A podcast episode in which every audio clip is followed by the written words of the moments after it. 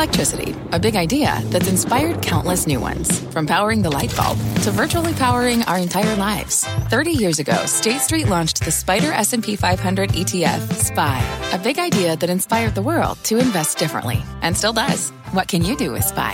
Before investing, consider the fund's investment objectives, risks, charges, and expenses. Visit ssga.com for a prospectus containing this and other information. Read it carefully before investing. SPY is subject to risks similar to those of stocks. All ETFs are subject to risk, including possible loss of principal. Alps Distributors, Inc. Distributor. Live from the NASDAQ market site overlooking New York City's Times Square, this is Fast Money. I'm Melissa Lee. Tonight's trader lineup, Guy Adami, Tim Seymour, Jeff Mills, and Dan Nathan. Ahead on Fast, Baba Bounce. Shares of Alibaba keep climbing, up nearly 50% in the last week, now almost back to even for the year. The Chinese e-commerce giant announcing a $25 billion buyback. Is this a bullish sign for investors? Plus, Elon Musk busting a move, literally. As he opens a new Oh. factory in Germany, it is the first manufacturing plant for Tesla in Europe. The stock rebounding from its electric slide, now of hmm. 20% in the last month. How big a deal is today's ribbon cutting for investors? And later, a fast pitch, a new face to us. The Fast Money tells us why he is teeing up this golf stock that's been in the rough for most of the past year. Will it be a four or a hole in one? Wow, Mel, that's brutal. We can't fit any more puns Oh. in there. So we will start with another sea of green on Wall Street. The S&P notching its fifth day of gains in six sessions. It is now up a whopping 6% since its lows last Wednesday when the Fed announced its rate hike. And the threat of even higher rates coming even faster has not slowed anybody down, not even big tech. Just take a look at the gains since Wednesday's bottom. Amazon up nearly 12%, Meta up more than 11. Uh, these five companies have gained a combined 780 billion dollars in market cap in that run. And what's doing even better than tech? The consumer discretionary names leading today's rally up nearly 2.5%. So as the market come to terms with higher rates, it looks like everything's coming up roses. The Fed has got it under control. Either that or the headwinds will abate, Dan Nathan.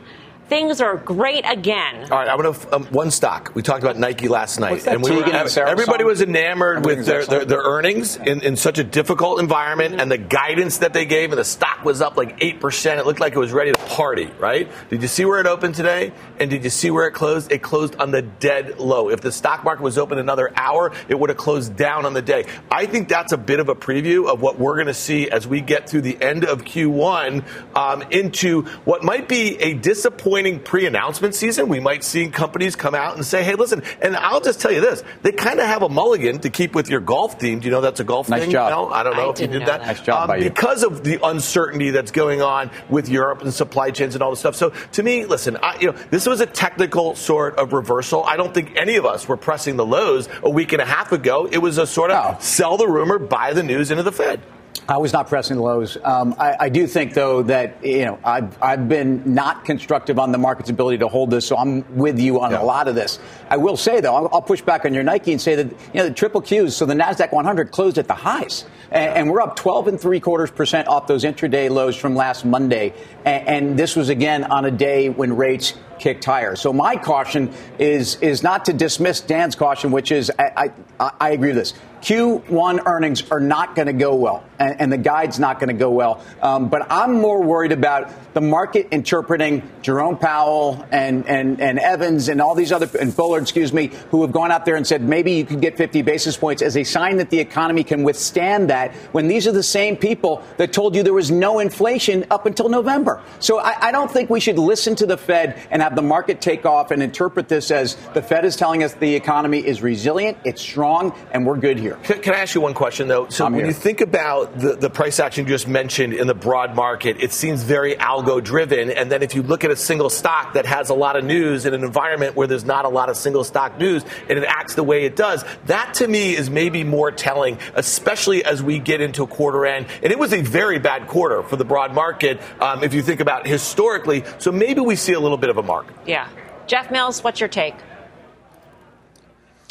Well, there, there's a lot going on right now, but I think there are a couple interesting things that I wanted to highlight. First of all, it all comes back to the Fed and interest rates. I keep saying that, and it feels like now that the Fed wants to tighten until something breaks, and either growth is going to break or inflation is going to break. And I just think the chances of growth breaking uh, have increased, and you see it in the curve flattening. I think we're probably in for more of that, unfortunately. And I think the interesting thing about all of that is that every time the 210 spread goes to zero, the 10 year Treasury rate starts to fall. So I keep saying, yes, we're closer to the top uh, than anything else in the 10 year. Sure, could we go to 250? Of course. But I think ultimately rates start to back off. And I think maybe that's what you're starting to see right now in market leadership. We've been talking about this idea of growth as defense, right? And we've seen growth outperforming value even as, as rates have moved higher over the past couple of weeks. So maybe the market is starting to sniff out this slower growth, slower earnings growth. That's what we're all talking about.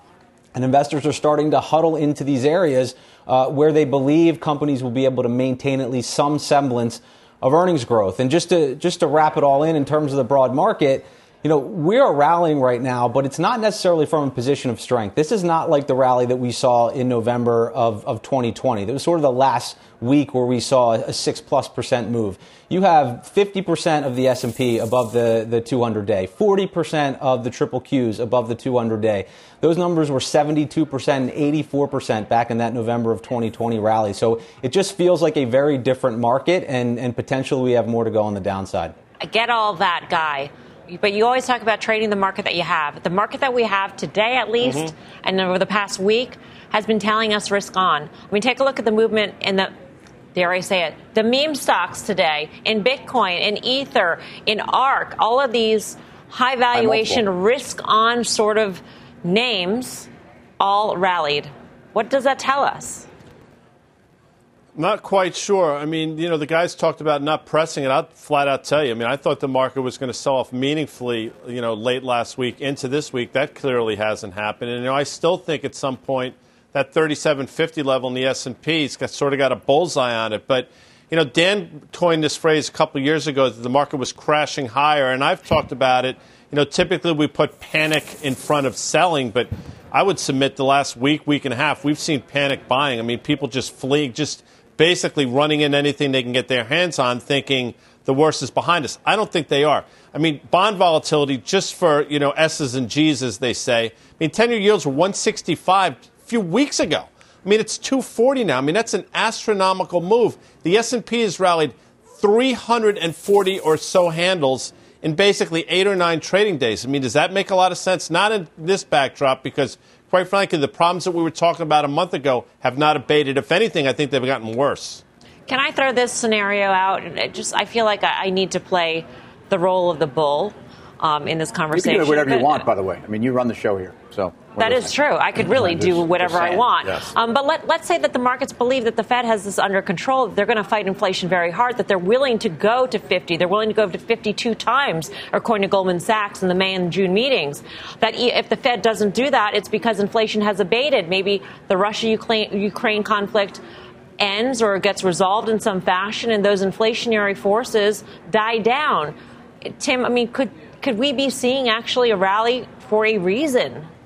Well, I, I, just think that the market, uh, the equity market, doesn't understand that. First of all, you get to 250 on the two-year, you've essentially broken the downtrend of four decades uh, lower on rates. And if you look at that chart going back 40 years, you can see, and I, you know, we can overshoot, we can do, we can undershoot. It's that kind of a trend that I, I'm not going to tell you in the sand.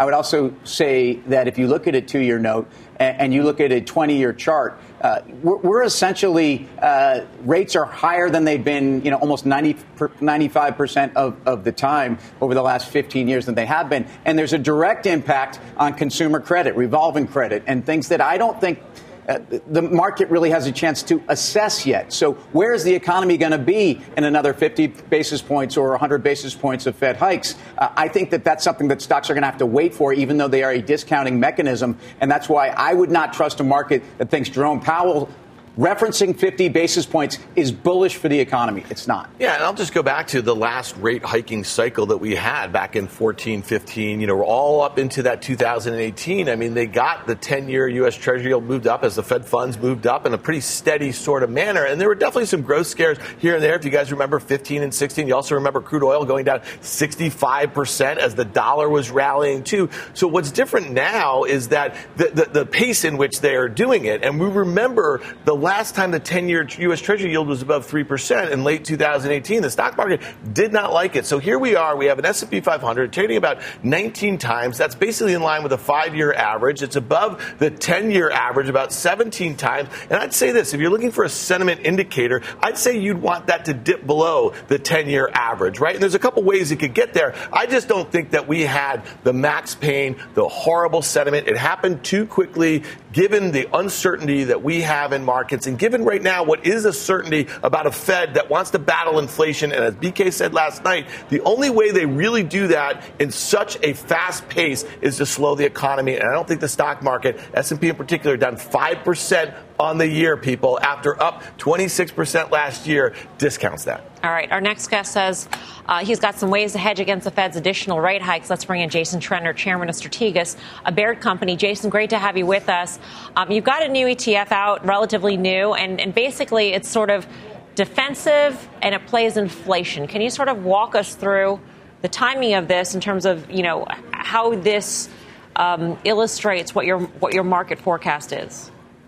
Yeah, well, just listening to um, the guys and you, I, I, I, have to say I'm uncharacteristically cautious on, on, the markets now because I think the Fed uh, is going to uh, is um, is well beyond well is very far behind the curve. Probably has at least six or seven more tightenings, uh, perhaps until something breaks.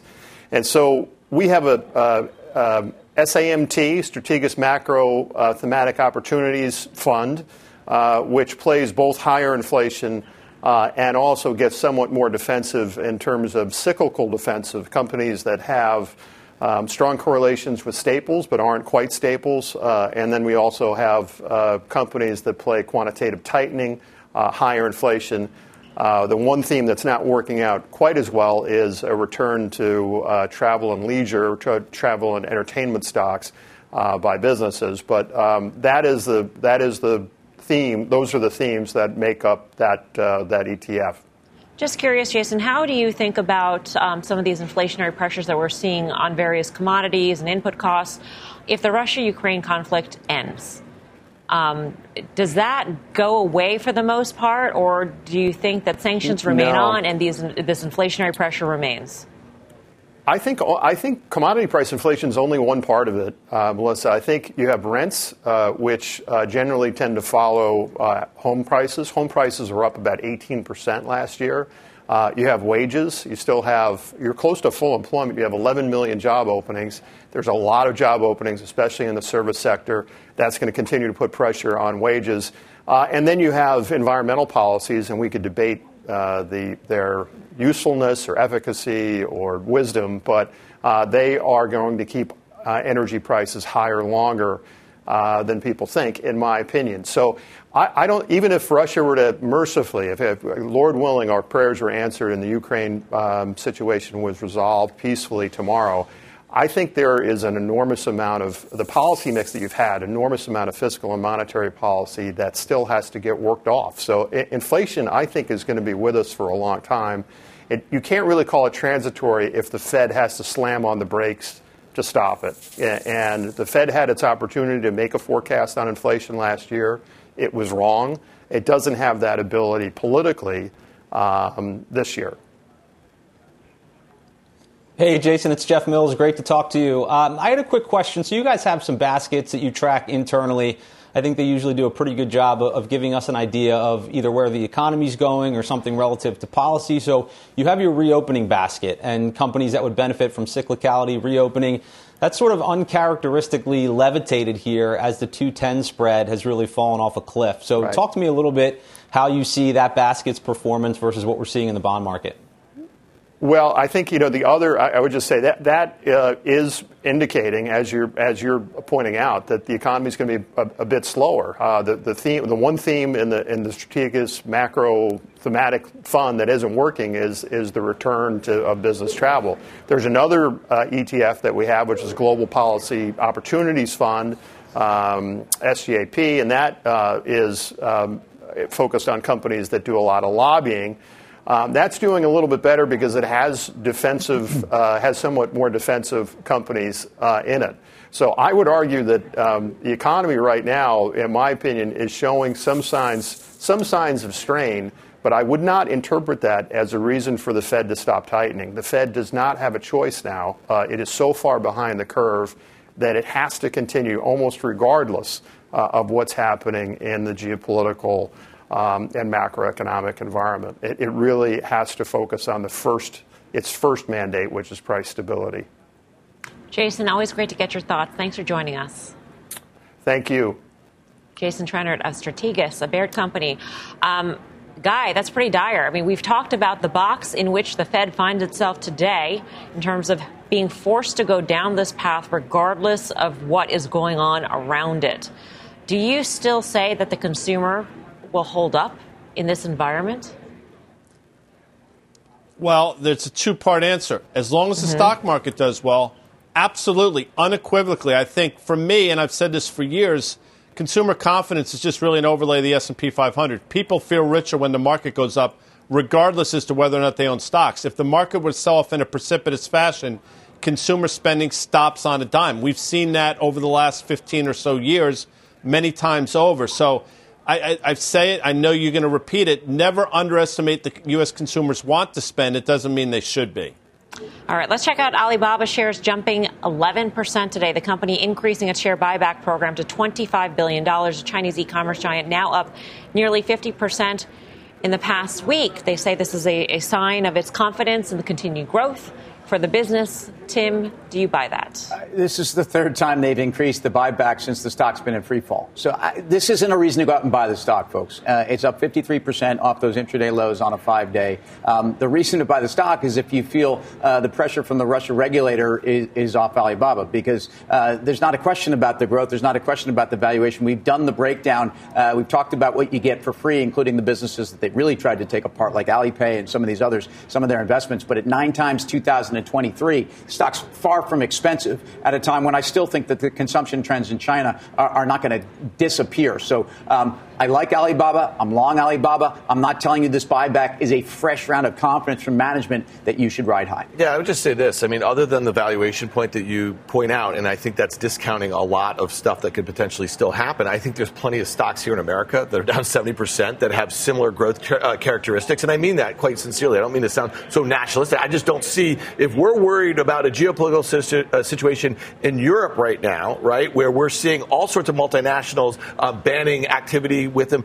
I think you have to be worried about Chinese uh, domicile stocks. And, but, and, and, I hear you on. I think you're right to think about U.S. stocks as an emerging markets guy. I always fought this with people. They're like, "Why do I need to invest when there's corporate governance risk when I can invest at home?" Alibaba should be like Google, though. We're not talking about any company. And when I look at Alibaba and I look at Tencent, I think these are two of the most important tech companies in the world, and they're not tiny. I mean, they're massive.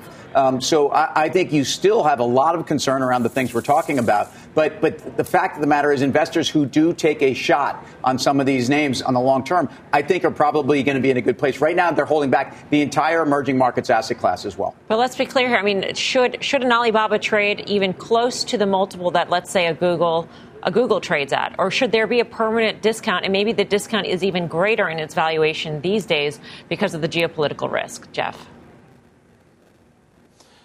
Yeah, we've been doing a lot of work on this actually, just thinking about emerging markets as an asset class and how we want to get exposure. And I think the right answer is it probably shouldn't trade right on top of a stock like Google because you do have this regulatory risk. You do have risk around you know variable interest structures and how U.S. investors get exposure to these companies. So there is some inherent risk that I think needs to now be priced in to these companies. And in terms of the move that we're seeing here, not that the valuation isn't somewhat compelling here for a long-term investor, it might be. But at 50% up uh, over the last five days, I would probably be fading this. I feel like this is a big sort of negative sentiment bounce. I was doing some work just looking at how different areas of the market were trading. So I looked at KWEB versus ARK, for example. The correlation is over 0.7 versus ARK. Uh, compare or versus KWEB compared to the triple Qs, for example, where the correlation is far lower. So you're seeing these very low quality, high beta names that just have gotten absolutely destroyed they're bouncing huge. So I just don't know that that's necessarily sustainable in this kind of a market. All right, coming up, the Tesla Tango. Elon Musk breaking out the dance moves at Tesla's new German factory, if you can call them that. So is this stock worth grooving into? We got the details ahead, but first, we are all over the after hours action in Adobe. Shares on the move after reporting results. We go inside the numbers next. Fast Money's back in two.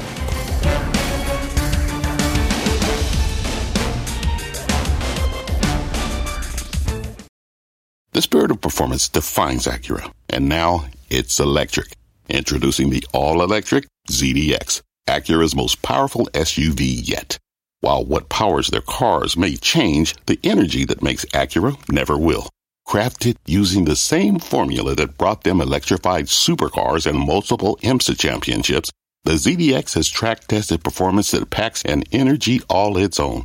With a premium Bang & Olufsen sound system and up to 313 mile range on a single charge, and a Type S variant with an estimated 500 horsepower, the ZDX is everything they said electric could never be.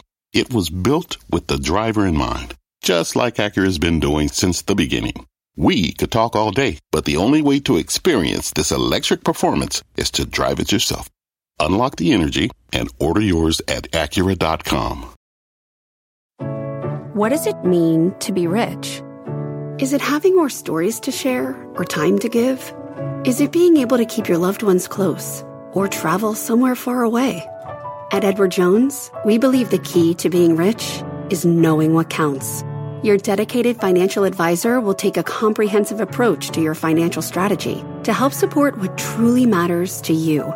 EdwardJones.com slash find your rich.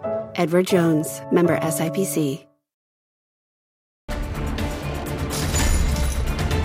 Welcome back to Fast Money. Check out shares of Adobe falling after reporting earnings. Frank Holland has been listening to the conference call. He's got the latest. Frank. Hey there, Melissa. You know, shares of Adobe falling on soft Q2 guidance after beats on the top and the bottom. The call started just a few minutes ago. CEO Shantanu Narayen and other executives really focusing on its creative cloud offerings.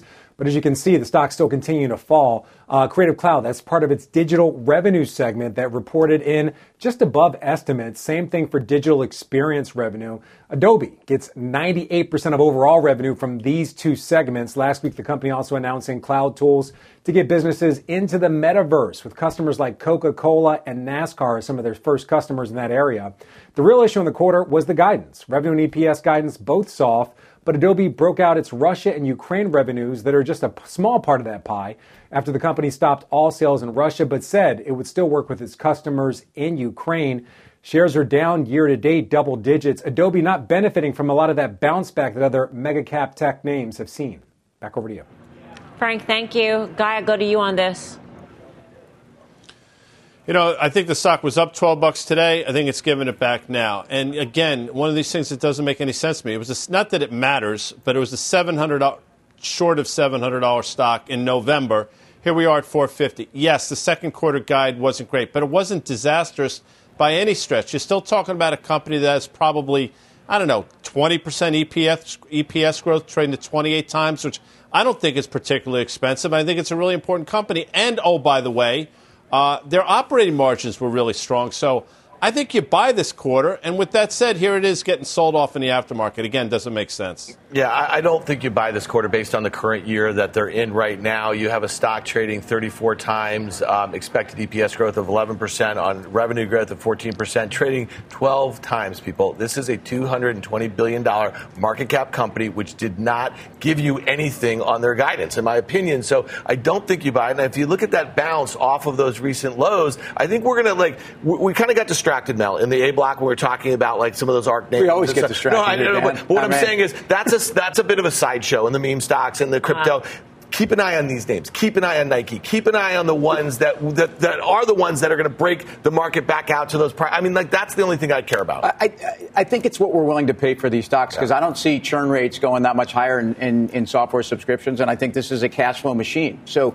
um, what are we willing to pay for? I agree that those numbers are expensive, and, and software stocks have come down a lot, uh, but they could come down some more. But the quality of that revenue stream and the quality of the free cash flow is there in Adobe. All right, from software to cyber, shares of authentication services provider Okta dropping today on reports of a possible digital breach. FedEx, JetBlue, Peloton, and the FCC are some major customers listed on their website. Um, stock was down one and three quarters percent. Jeff, you've been following this one.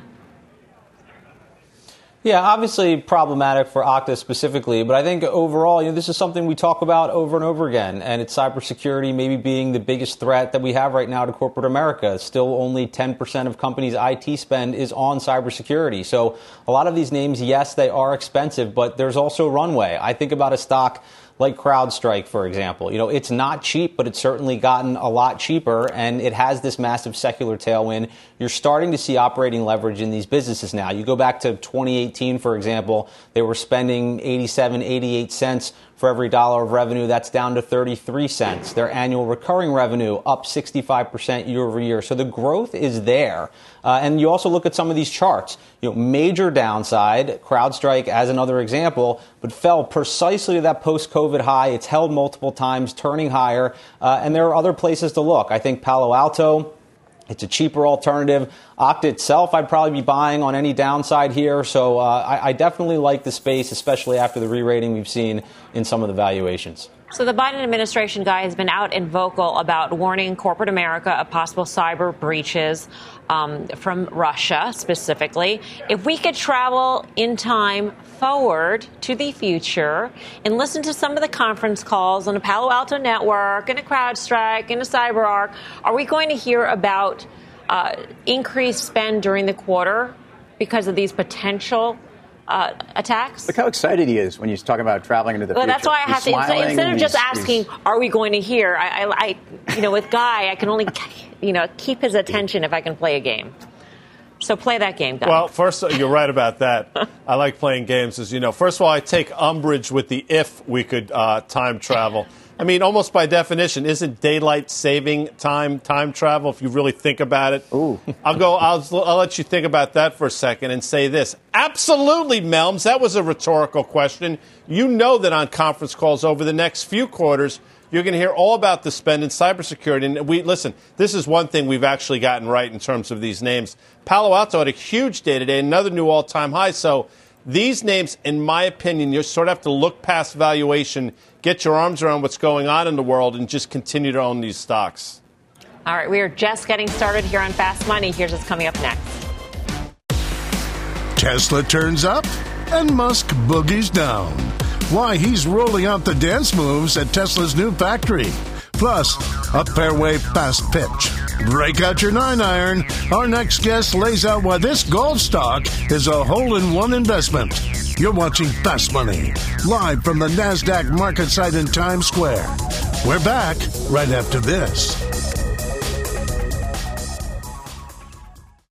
At the UPS store, we know things can get busy this upcoming holiday. You can count on us to be open and ready to help with any packing and shipping or anything else you might need. Is there anything you can't do? Um, actually, I don't have a good singing voice. the UPS. Nope.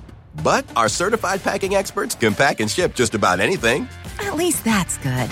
The UPS store. Be unstoppable. Most locations are independently owned. Product services, pricing, and hours of operation may vary. See Center for details. Come in today to get your holiday goodies there on time. What's on the horizon for financial markets? At PGIM, it's a question that over 1,400 investment professionals relentlessly research in pursuit of your long term goals. Specialized across asset classes, but united in collaboration, our teams provide global and local expertise. Our investments shape tomorrow, today. Pursue your tomorrow with PGIM, a leading global asset manager.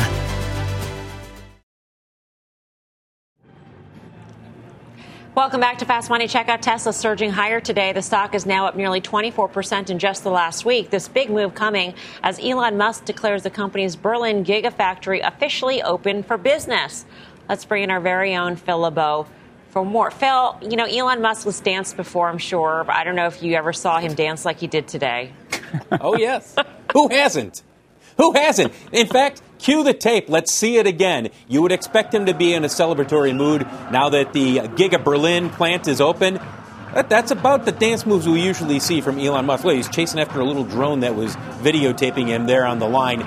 This is, by the way, Melissa, the official, the, the, plant's been open for some time, but now they're delivering vehicles from there. And the significance of this is that they can now deliver, deliver Model Ys to European buyers instead of importing them from the Tesla plant in China. And Europe is really, of the three major regions where you see EV sales growing around the world, growing at a very fast pace, Europe is really the weakest of those regions for Tesla. North America, no surprise, the home market 350,000. China quickly catching up. The giga plant, the giga plant in Shanghai is growing. And then you've got Europe. And again, they had to import all of those vehicles sold there in from China. That will change. That will make a huge difference in terms of European sales. And it's a big reason why, when you take a look at their annual sales, they did 936,000 last year. They expect, or I shouldn't say they expect, I should say analysts expect them to report annual sales of 1.42 million for this year.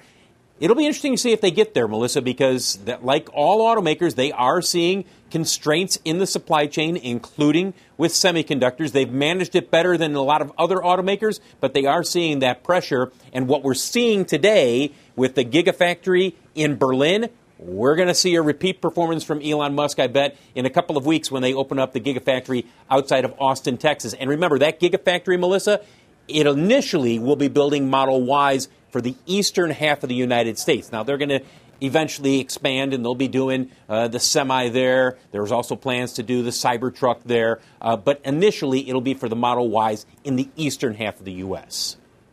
Has there been any sort of commentary, Phil? I don't know if he actually talked to the press at this event. About, I mean, I know that they've hiked prices, um, but just about the input costs and whether or not they've locked in at, at certain levels. I mean, things are still rising. Things are still elevated. And I'm wondering how far out they anticipated, you know, those costs to be higher. We'll find out during earnings. He has made mm-hmm. limited comments, uh, most of them on Twitter, on social media, where he said, look, they, they are noticing the impact of higher commodity costs. I mean, they're not immune to it. Uh, the question becomes have they been able to manage it better than other automakers? The fact that we've seen prices go up is not a surprise. Look, we see this with all of the automakers. As much as you will hear people say, well, we're keeping the MSRP within check, they're all raising prices. And they have to because of what's going on with the supply chain. So we'll find out more in detail about whether they're managing it better than their competitors uh, when the quarterly numbers come out in late April. All right. Phil, thanks. Phil LeBeau. You bet. Guy, I can't decide if Elon Musk dances better than you or oh, that's vice versa. The bar's low on both fronts. Um, where do you stand on Tesla here? It's no, been a, listen, a big you, run. You know the, you, first of all, you know the an, you know the answer to that. I mean, if he dances, he dances better than I do. Number one, he's also a lot smarter than I am. I think this is one. Look, it traded down to that seven hundred dollar level. We pointed out why that was a great support level. I never thought it'd get back to a thousand this quickly. So. You know, stock market, this individual stocks seem broken both on the downside and the upside. So my inclination here is that 903 level, which is a previous all-time high going back a couple of years, we will take a look at that again, and then maybe you can trade around that level.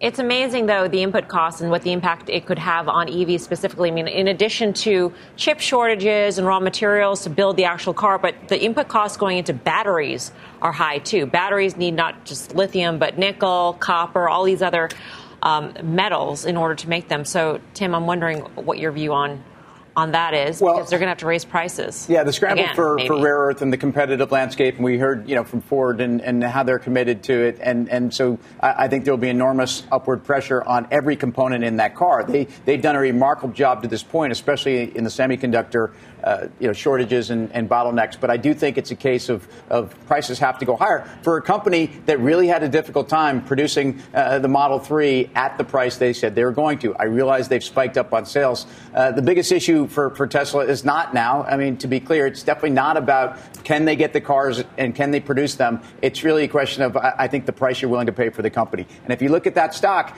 this is like a lot of charts out there. It's somewhere 990. It actually may be breaking that downtrend from November November highs. A lot of charts look like this, and you can make an argument that it broke through it, although, uh, again, we've had an enormous snapback. All right.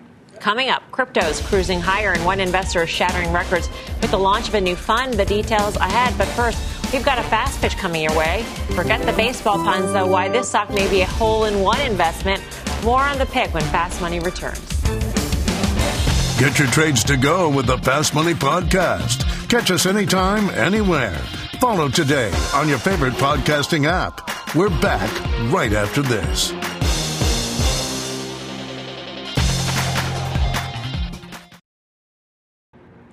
Welcome back to Fast Money. Callaway Golf bouncing more than 2% today. The stock has been struggling this year, underperforming the S&P by about 6%. But one hedge fund is betting big on this name. We're mixing sports metaphors, teeing up with a fast pitch with Eric Udoff. He's co-chief investment officer at Marlowe Partners. So, Eric, um, what's your number one reason why you're so confident in uh, Eli?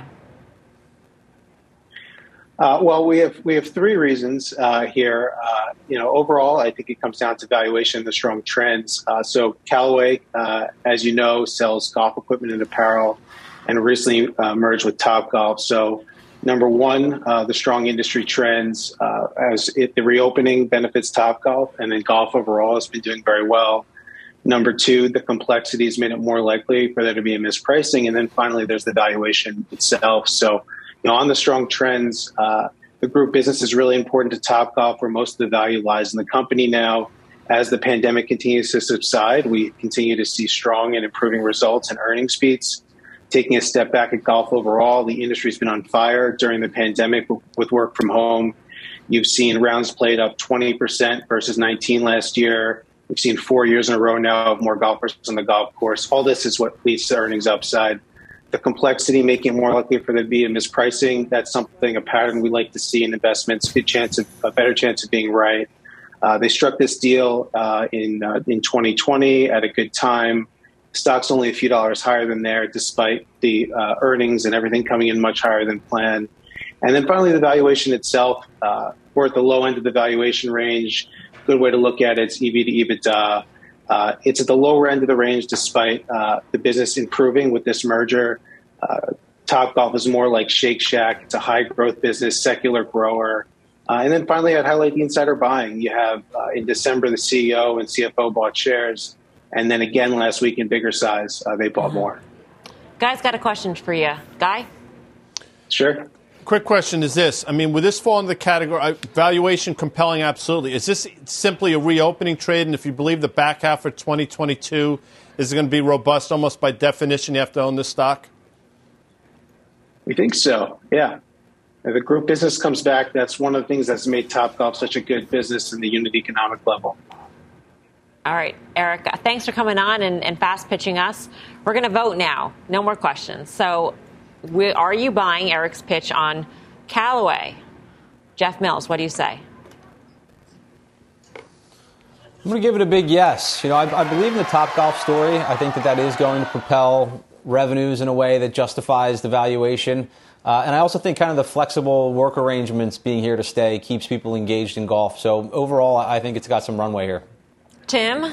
Yeah, I, I, like Top Golf. I'm worried about the capital intensity of that business in the short term, but I'm a buyer, and that's that's actually a golf club hitting a baseball, by the way. So it's just in case you didn't mixing metaphors again. Uh, Dan, yeah, um, I also would be a buyer. There's a great pitch there, and I'd be worried if I were Jeff's employer that that flexible work situation and the golf thing that he just kind of teed us up yeah, on. He's, yeah. he's on. He lives on the golf course. yeah, seems troubling.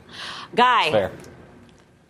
Can you read my smart board? You might All have right. heard him point out the insider buying. That's what I yes. said. Read that, please, Mel. CFO bought stock. Hashtag GSB. Yeah.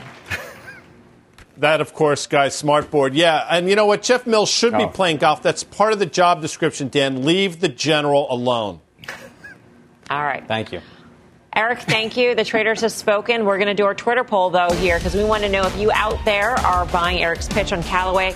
You can vote. Go to our Twitter at CNBC Fast Money. We'll bring you the, late, the results later on in the show. Coming up, a $1.5 billion VC fund. Why this one is shattering records. The details when Fast Money returns.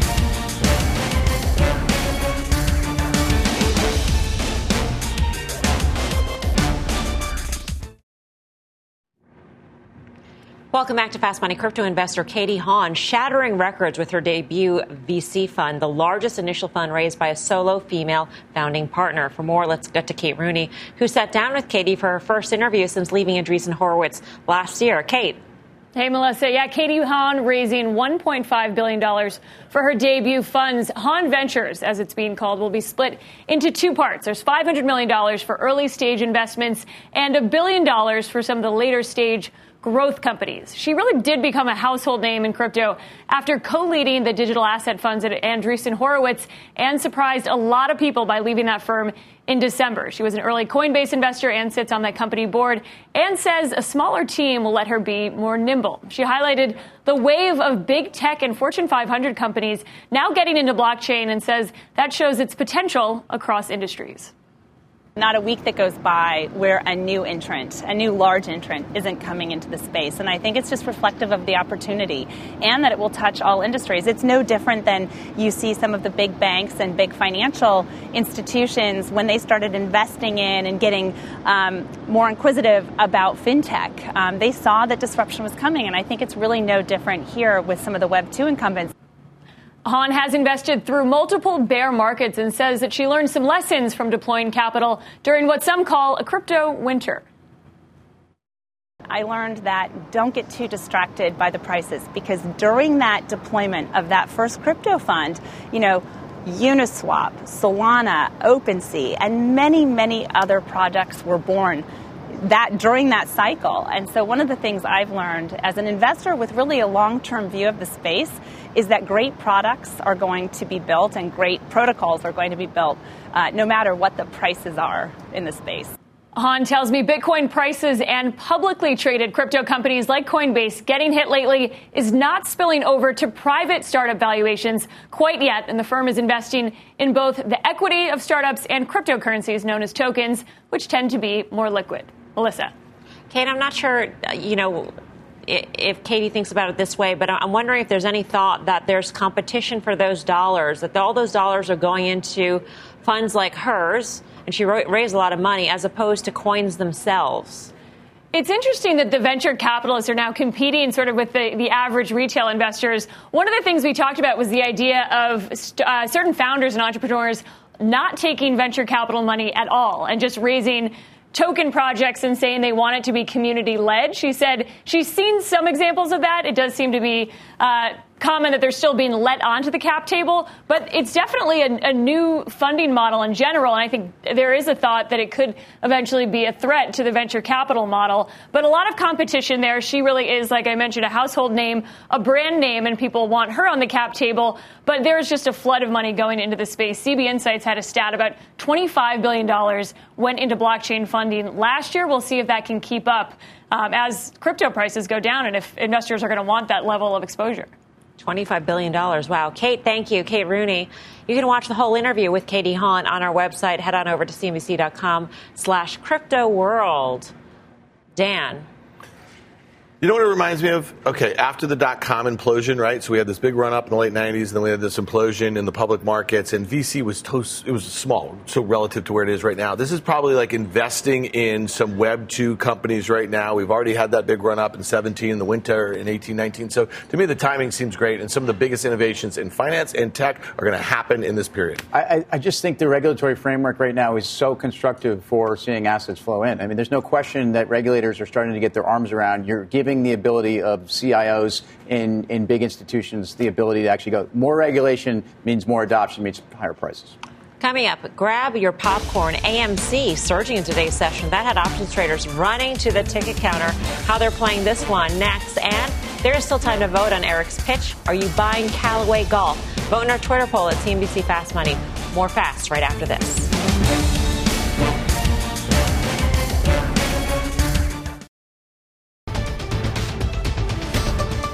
Take a look at shares of GameStop rising in the after hour session up 4.5% on top of a 30 plus percent gain in the regular session. Chairman Ryan Cohen increasing his stake in the company to 11.9%. So uh, the chairman going deeper into GameStop. So then now we're seeing the stock. It was interesting because the filing dropped and there wasn't any reaction in the stock, and then now the stock is rising. So we'll keep watching this one. Meantime, Reddit stocks in general they were rising in today's session. One of these names is seeing a lot of love among option traders, specifically. Mike Khouw has the action. Mike. Yeah, so the name we're looking at is AMC, although I'll quickly point out that GameStop also traded more than four times its average daily call volume today. But AMC, this is one that traded well over two times its average daily options volume. That put it on the podium. It was number three in terms of single stock options volume contracts traded today, trading nearly 740,000 contracts overall, calls significantly outpacing puts. And the most active options were the weekly 20 strike calls that expire at the end of this week. Buyers were paying just under 40 cents to buy those, obviously betting that the rally that we've been seeing in some of these Reddit names might continue through week's end. Mike, you said GameStop had a lot of activity as well. Was it anything uh, very unusual? I'm just. I mean, it was a 30% gain today, and then and then the chairman announces that he's increased his stake. I don't know. It's the, well, it was about the 15th most active single stock option Okay. GameStop was, and it traded four times its average daily call volume, well over 200,000 contracts. That represents about 20 million shares. And to put things in perspective, when we're talking about these big volumes, if you have a float like AMC does of about a half a billion shares, you're talking about nearly 15% of the entire shares outstanding that are trading on the option side in a single day. So this is pretty notable activity. All right, uh, Guy. You know, on your on your smart board before, you wrote CFO buying as it pertains to Callaway Golf. Here we have chairman buying an increasing stake. So is that a positive for GameStop? So I got to be. I know what you're saying. You got to be consistent, Swizz. If you know if it's good for Callaway, it's got to be good for GameStop or AMC or. And you're right about that. And it's funny. I think the general was on when they reported GameStop, and we said, look, you know, it wasn't an earnings story on the way up. It's not one now. I thought the stock would probably sort of continue to sort of gravitate back down towards 50, and here we are at 100. Again, just an, just one more sign, in my opinion, of a market that's a wee bit broken, Melms. All right, um, Mike. Thank you, Mike Khouw with the options action there. And for more options action, you can catch our full show every Friday, 5:30 p.m. Eastern Time. And there is still time to vote on Eric's pitch. Are you buying Callaway Golf? Vote in our Twitter poll, CNBC Fast Money. More fast and these results and your final trades next.